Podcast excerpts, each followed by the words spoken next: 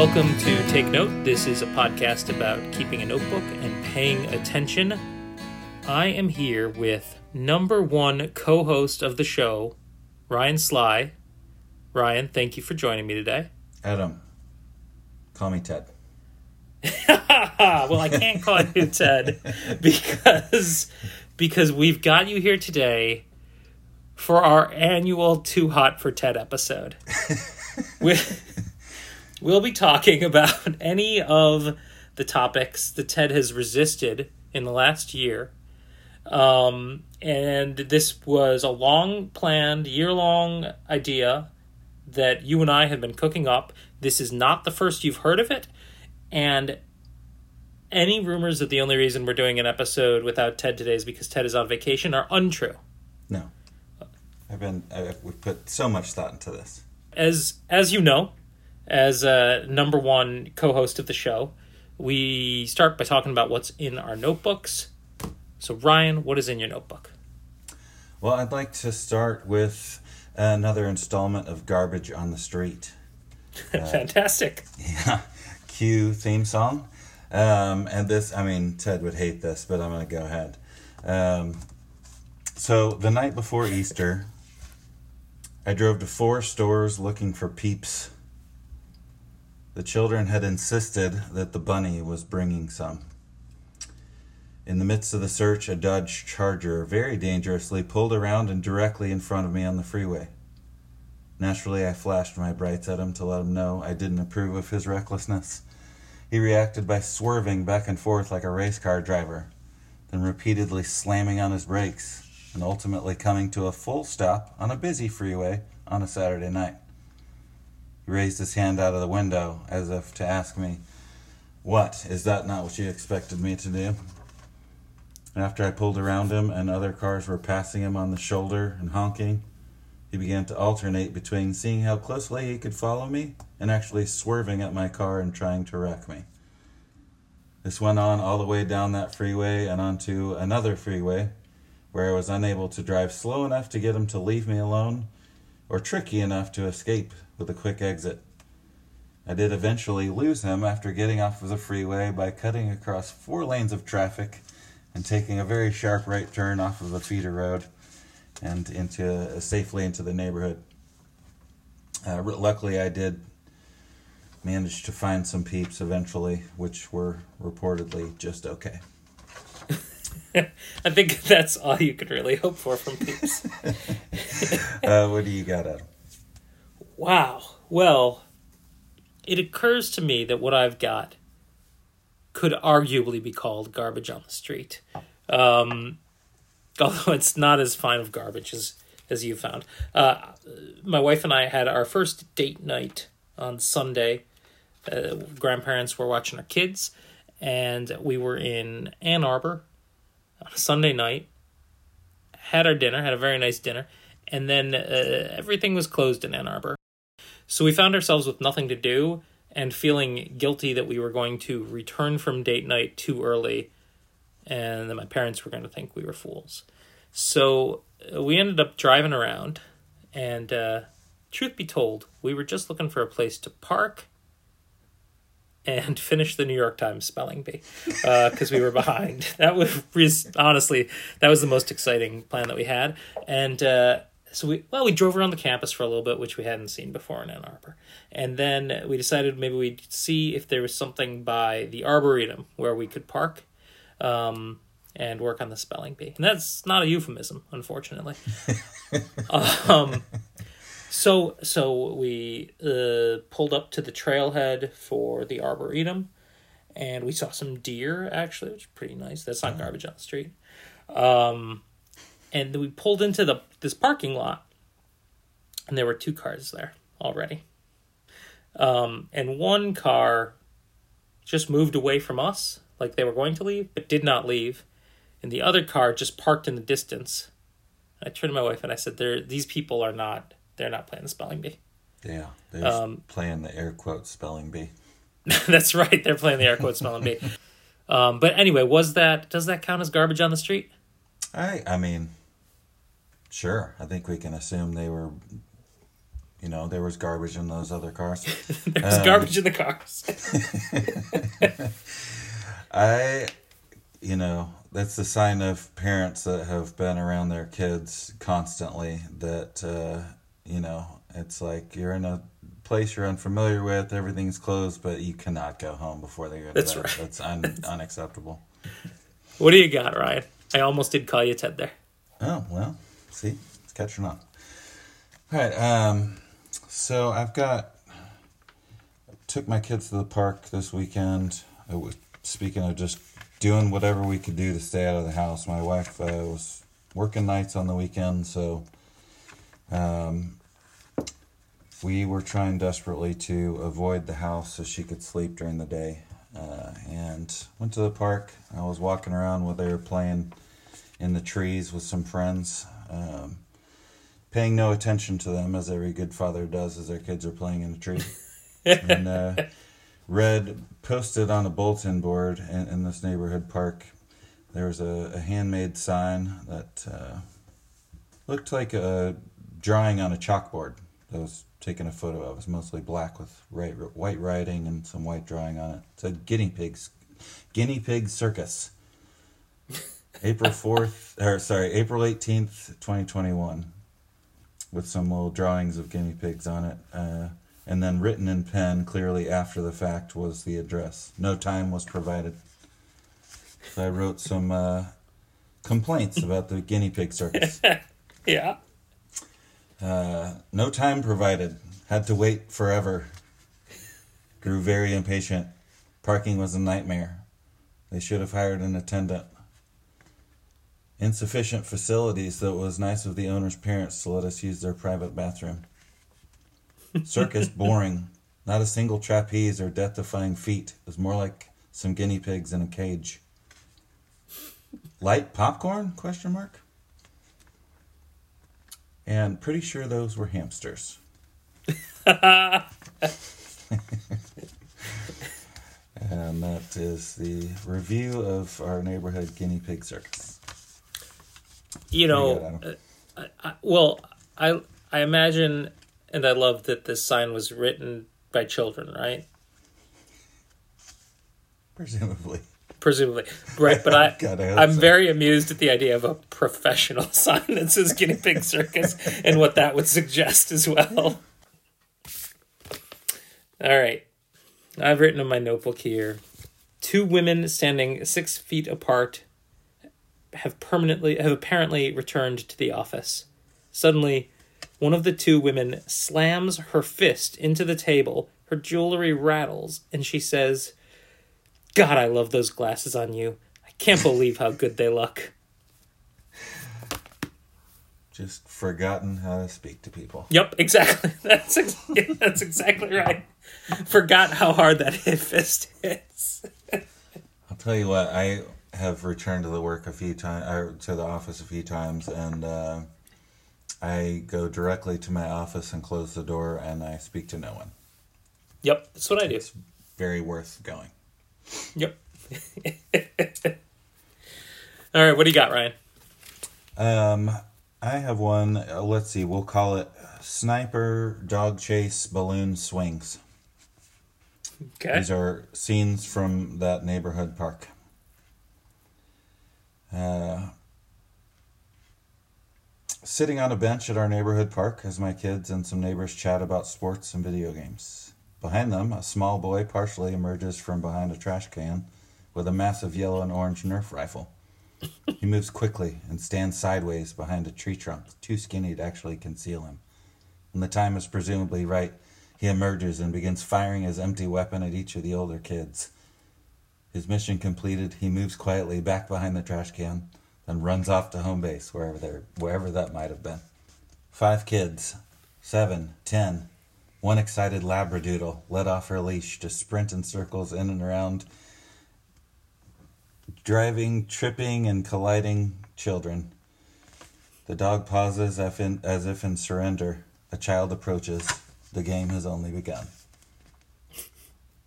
Three mangled balloons stuck high in a tree, one still partially full, waves hopefully in the breeze. Per request, I twist Charlie's swing as high as the cha- chains will allow. Charlie lays with his stomach to the swing and squeals loudly when I let go and he begins to spin. A nearby kid asks me to do the same for him. I don't think so, I say. Come on, Dad. I know him from school, says Charlie, as if the child being a stranger to me is my primary concern. Do it, he says over and over. I will not, I reply, and try to change the subject.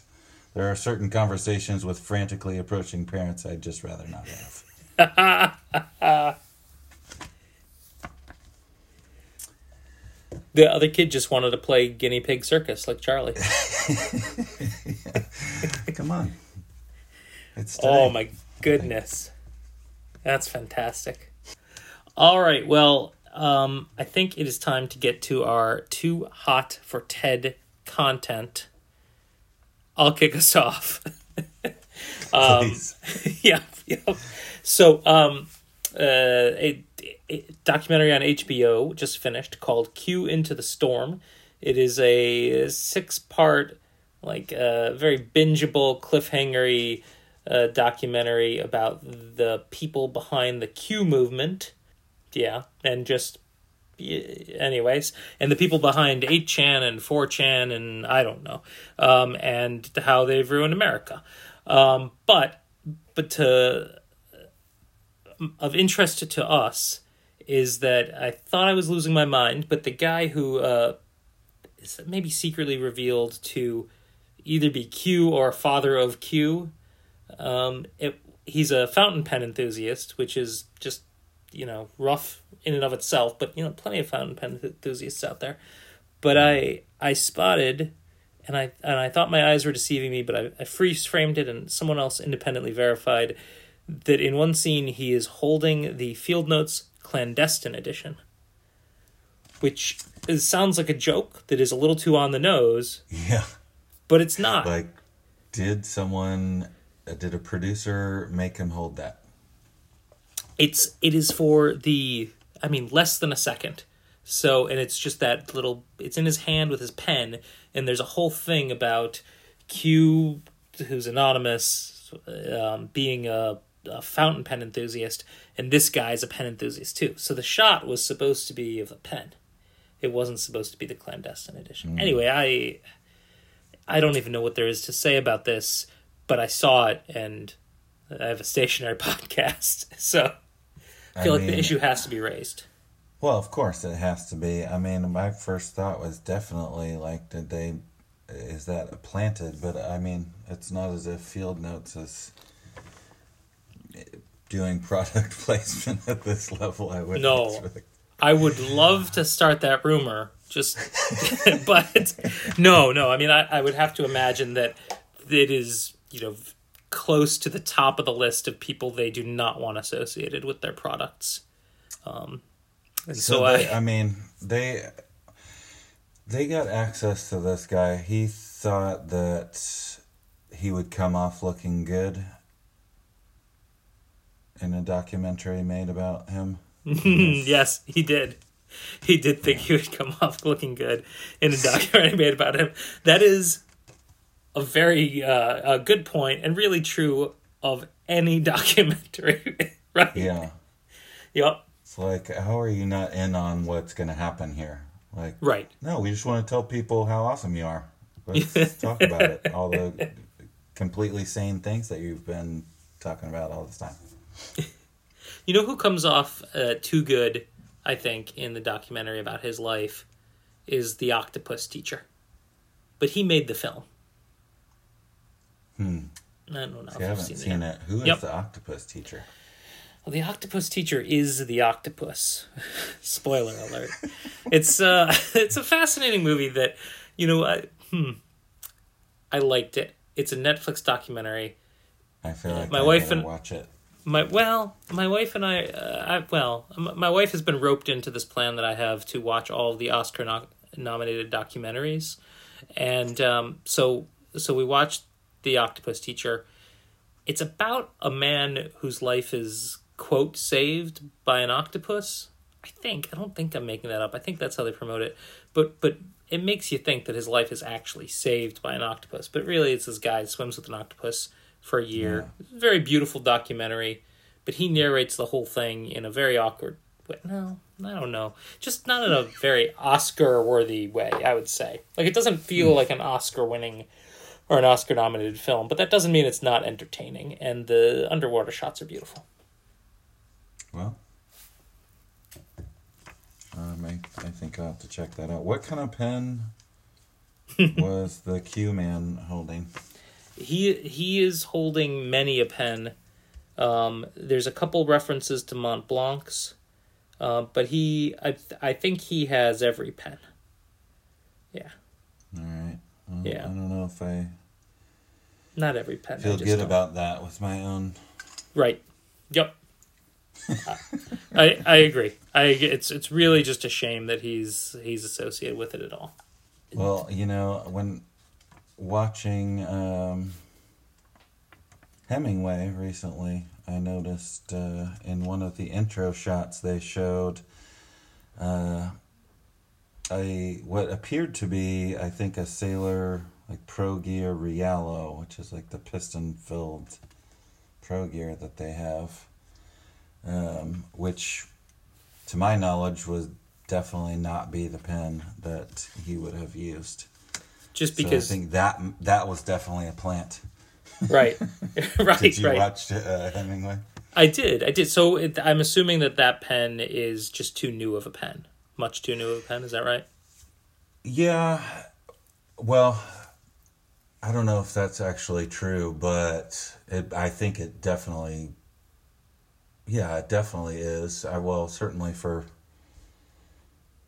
I don't you know I don't think the Realo came into play till way later uh, than probably later at least in Hemingway Hemingway's life. I don't know. I'd have to look up when that came out, but I think if you look up anything about what Hemingway wrote with, you know, other than like his typewriters and stuff, it was uh, his pen, his fountain pen of choice. I think was Montegrappa Okay. because he had been uh, over in Italy uh, near near the factory or, or whatever you call the place where they make uh, fountain Yeah. That's, that's and, factory. Uh, and yeah, so he got really into, I think all the Montegrappa pens. They they've made uh, some Hemingway series pens and stuff too.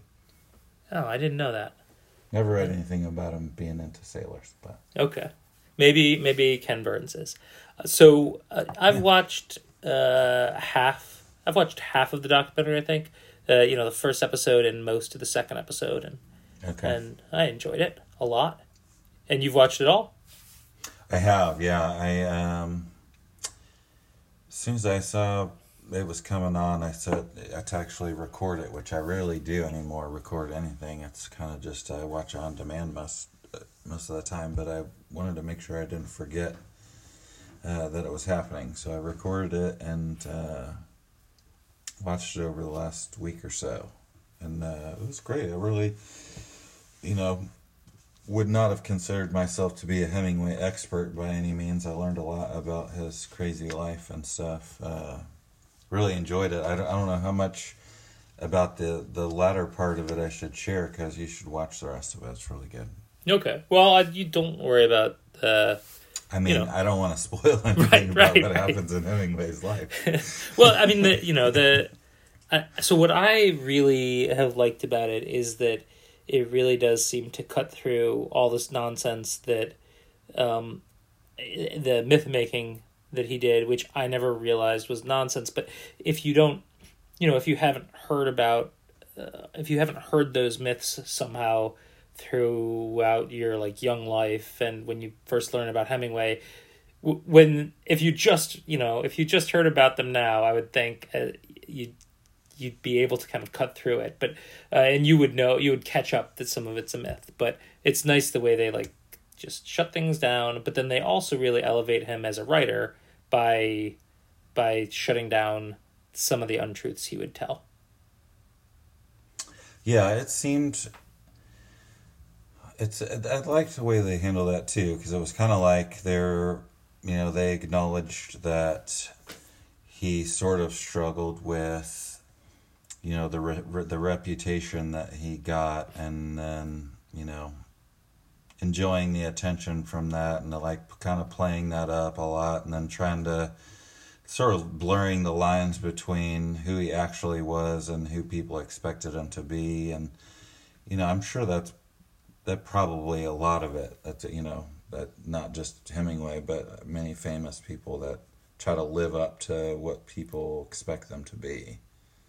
Yeah it it i agree. It does sort of give you there, there was a moment when i was watching it too when i think something occurred to me like this is not just hemingway this is that part of it is sort of telling you something about fame that uh, maybe I didn't realize or just spend any time thinking about, and I didn't really, you know, I wouldn't have felt any sympathy for that um, without the kind of the insight of this film and the way they yeah yeah they moved on from it pretty quickly. It was like yeah that was that was part of the problem, but you know they didn't focus on it too much either or or, yeah. or i don't think make it worse because it at least it seemed to be you know really focused on actual events not not the mythology. Right right. Did you um i don't know were you a big hemingway fan before this film? I i, I mean i would say you know, I really enjoy some of his books. I, you know, Sun Also Rises is a, a favorite, and you know, I had a kind of a one of my best friends uh, is a huge Hemingway fan. Actually, got married at the Hemingway house in uh, in Key West, so wow. I got to sit at his desk and sign their marriage certificate uh, with him and Hemingway married the, four times, right? at least I, yeah, I think I lost count uh, towards the end of the show, but yeah, I think it was four times. Mm-hmm. Um, yeah, I don't know how uh, I I thought about that very thing. I'm like, hmm, I guess it's uh, they're still married, so it good. wasn't uh, good for them. It wasn't a curse to get married there, but yep. Um, but yeah, it was like his little six-toed cats were everywhere and uh, walking up and down the aisle and stuff during the wedding and, and all that. And so, you know, I didn't have that level of Hemingway fandom or anything. Um, but, you know, I've always enjoyed uh, some of his books there and you know, it was uh, I like him enough that I would watch the documentary, six hours of uh, learning more about Hemingway, and, and really enjoyed it. So it was right. fun. I I think I well I read a Farewell to Arms. I think late teens. I don't remember exactly when, but knew very little about it, and just you know barreled right through it. And that's a fantastic novel. And then I I didn't realize, but I learned I just had missed that two of Hemingway's major books were nonfiction, um, early books, and I'd read yeah. a third. I read the, um, gosh, I'm blanking on the uh, Moveable Feast. I read a Moveable mm-hmm. Feast, like travelogue about Paris, but I had missed that those first two books. You know, like if I thought about them individually, maybe I knew that they were nonfiction books. But that's interesting. It makes me want to read "The Sun Also Rises" and the next one. Yeah, and it seems like, you know, they're probably based off of real things, but not, you know, nonfiction fully. And maybe that's the case. But yeah, I didn't know about the war reporting, and, you know, um, I, I enjoyed the the notes that they had from uh, the Kansas City Star, where he was starting off doing journalism. Yeah. Uh, did you uh, did you see that like the their style sheet? It's like uh, you know, use short sentences, use short first paragraphs, use vigorous English, avoid adject- adjectives. Like he really took that to heart, I think. Yeah, absolutely. I noticed that too. and and and also it just it seems like instead of so I was thinking that it's funny how when you just start thinking or reading Hemingway again or like you know when you get in little Hemingway mode, when I get into Hemingway mode, suddenly I am that much more aware of my adverbs and my adjectives, and it, to me, it's hmm. just kind of funny how that can like come and go. Where you read a little bit of Hemingway and suddenly you're you're attuned to it again. At least in my experience, but it's interesting that that's always been attributed to him. But he's so, you know, he clearly got that from some newspaper style sheet. That's which is you know not say he stole it, but just that that's the origin of it is really interesting, and uh, it's in Yeah, such a a direct I link. think just applying that to to writing novels in a way that you know was unique, I guess, Yeah, or, or at least you know became synonymous with him.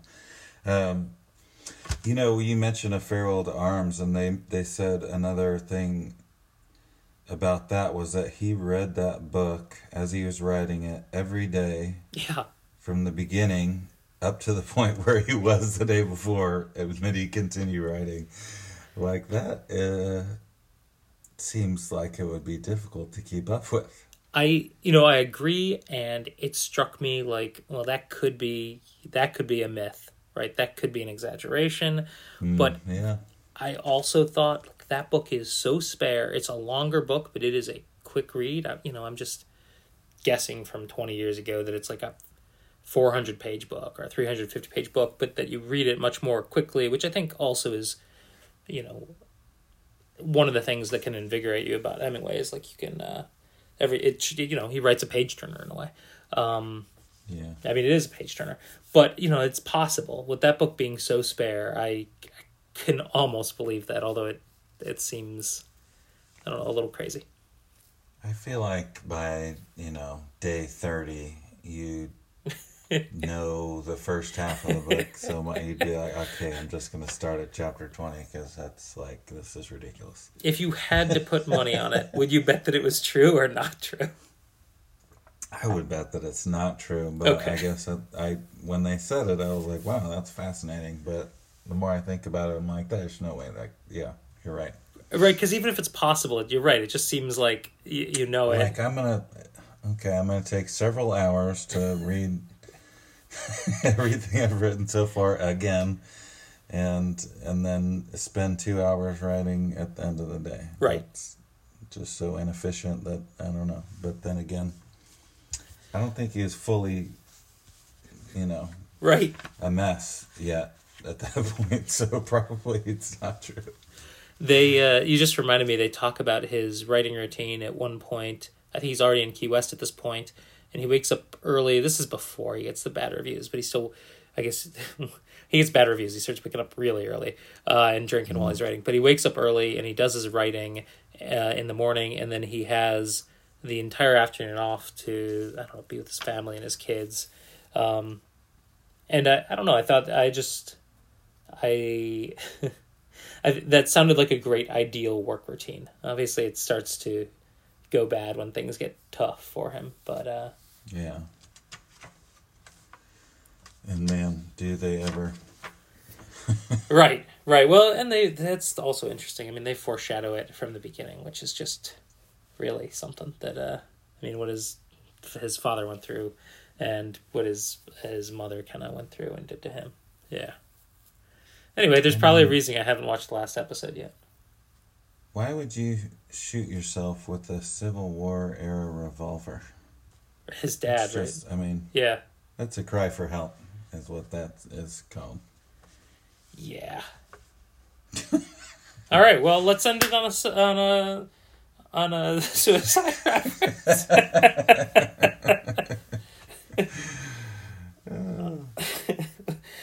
Do you know who Edna O'Brien is? Oh, I was- before that. No, I I feel like I I said the name, and that's I I was gonna bring her up too. She comes off as this. Uh, I I want to read every book of hers. She's She's just such a character. Like I, yeah, I, same. I'm like I haven't yet, but I wrote down. I gotta find out who this lady is because she's just the best in that whole show. Yeah, I um that no, that was my uh, that was my reaction too. Uh, this book must be selling a surprising number of Edna O'Brien uh, novels in the same way that I like the um the poet uh, Gorman was the unexpected star of the inauguration. Edna O'Brien's Yeah, the yeah. the unexpected star of the Hemingway book, and uh, you know, I think she may be too forgiving of him at times. I don't know if you felt that way. at. Yeah, I, I, I did. Yeah, I mean, but all the same, I, I really uh, enjoyed her contributions and the way that she speaks and like that she's just such a character. Yeah. Like, who is this lady? Don't, yeah i i mean it, that was uh, she was kind of on the top of my list to um, mention to you as well as just like that's the person who i came away um, wanting to kind of learn more about and uh, yeah i looked her up a little bit i mean i think she's recently published a memoir and her famous book from decades ago is called country girls so Hmm. I don't know. Maybe you and I will have to have. Well- it's probably too hot for Ted. So if we ever read Country Girls, yeah. Well, you know, next time he's out of town, we'll have to do this again, and we can uh, we can talk all about Edna O'Brien's work, and uh, it'll be great. Sounds great. Hey, good talking to you, Ryan. Thank you for doing this. Sometimes, you know, sometimes I just need to talk about things that I don't, I can't keep this up. You three. should watch the end of the documentary. It turns out great. Oh yeah, I'm, su- I'm sure it does.